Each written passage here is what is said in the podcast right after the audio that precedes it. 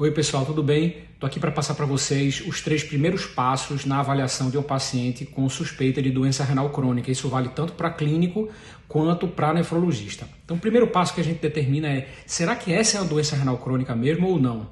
Ou seja, será que esse paciente não tem nenhum fator que está agudizando a disfunção renal? Esse paciente não tem o uso de algum medicamento do tipo anti-inflamatório, ele não está com alguma obstrução da via urinária, ele não está com bexiga neurogênica, ele não está com infecção urinária no momento que possa ser uma disfunção renal temporária.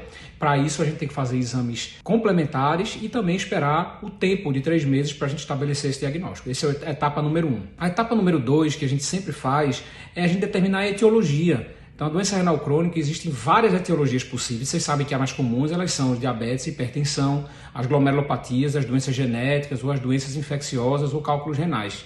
Mas a gente tem que determinar isso e muitas vezes a gente tem que lançar mão de exames subsidiários, do tipo fundo de olho, ecocardiograma, eletrocardiograma, tem que avaliar a estrutura renal para ver se aquilo ali parece é, ser o estenose arterial existe assimetria, existe uma doença renal policística, então saber investigar também para ir em busca da etiologia é fundamental. E o terceiro passo é o que eu falei para vocês no post recente, é qual é o estágio da disfunção renal, se essa disfunção renal ela é mais grave ou menos grave e se existe presença de fatores que levam a uma progressão mais rápida do tipo albuminúria. Então a gente determina a taxa de filtração glomerular baseada no CKD-EPI e a gente determina a albuminúria baseado na relação albumina-creatinina. Com isso, a gente consegue classificar esse paciente, saber como é que esse paciente vai ser avaliado, saber com que frequência ele vai ser avaliado e se ele deve ser encaminhado para o especialista ou não.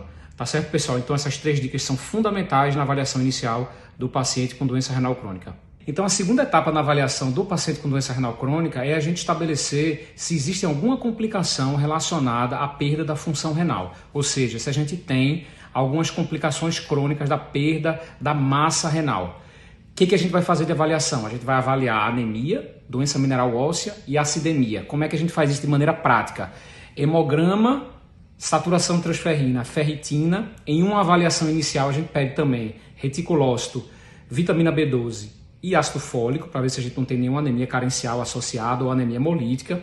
Para avaliar a doença mineral óssea, são cinco passos. A gente faz o quê? O PTH, que é o paratormônio, cálcio, fósforo, a 25OH vitamina D, que é o estoque da vitamina D, e a fosfatase alcalina para a gente ter uma ideia de como é que está a doença mineral óssea.